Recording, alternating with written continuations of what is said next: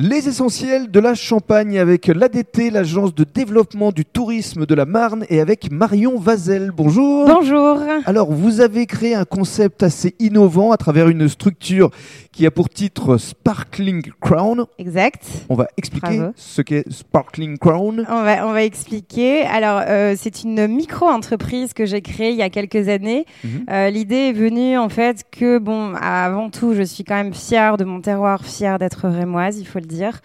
Euh, la ville des sacres, la ville des rois, la ville du grand vin euh, des rois. L'idée étant que j'ai étudié dans un lycée viticole euh, à Vise, ouais, exactement, qui est une grande renommée euh, même internationale. Et j'ai voulu, euh, après euh, mon parcours pro dans le marketing, donc j'étais chef de marque pour des grands vins de Champagne, je me suis dit, zut, euh, la partie écologique, euh, où se trouve-t-elle? Vu que chaque année, il y a quand même beaucoup de bouteilles qui, qui s'ouvrent, en fait, chaque année, et je me disais, où va le bouchon? Mmh. euh, l'idée, en fait, de Sparkling Crown, c'est de promouvoir, donc encore une fois, euh, notre beau terroir, mais avec une éthique, on va dire, un peu plus tournée vers l'environnement. C'est-à-dire que vous recyclez euh, et... beaucoup de choses, les bouchons, ah, donc, mais pas seulement. En fait, je dirais que maintenant, j'en suis arrivée à recycler le, le packaging du champagne, mmh.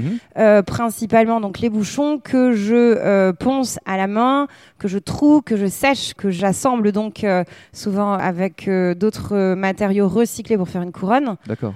Mais pour revenir à vous, votre parcours, parce que oui. vous étiez dans le marketing, qu'est-ce qui a provoqué le déclic pour vous dire, bah, je vais me lancer ouais. finalement dans de l'artisanat d'art? Parce okay. que c'est un peu ça, à ouais. travers du recyclage, évidemment. Ouais, complètement. Et puis ça suscite aussi beaucoup de créativité. Donc je pense qu'à la base, mon cerveau est en ébullition euh, vingt-quatre heures sur vingt-quatre. En permanence. Ouais, ouais, c'est pour ça que je vis à Reims d'ailleurs. Mais euh, non, l'idée en fait, c'était de euh, donc mettre en valeur euh, nos portes. Mmh. Parce qu'on a quand même une ville qui est, qui est quand même magnifique, euh, une architecture assez atypique. Et l'idée, c'était, avec ma petite touche en fait anglaise du côté de mon papa, de refaire ce que font les Anglais, les Britanniques, avec une décoration de porte et une couronne. Alors justement, dans le cadre Sacré. du deuxième podcast, on va expliquer votre technique et la façon dont euh, vous concevez ces fameuses couronnes.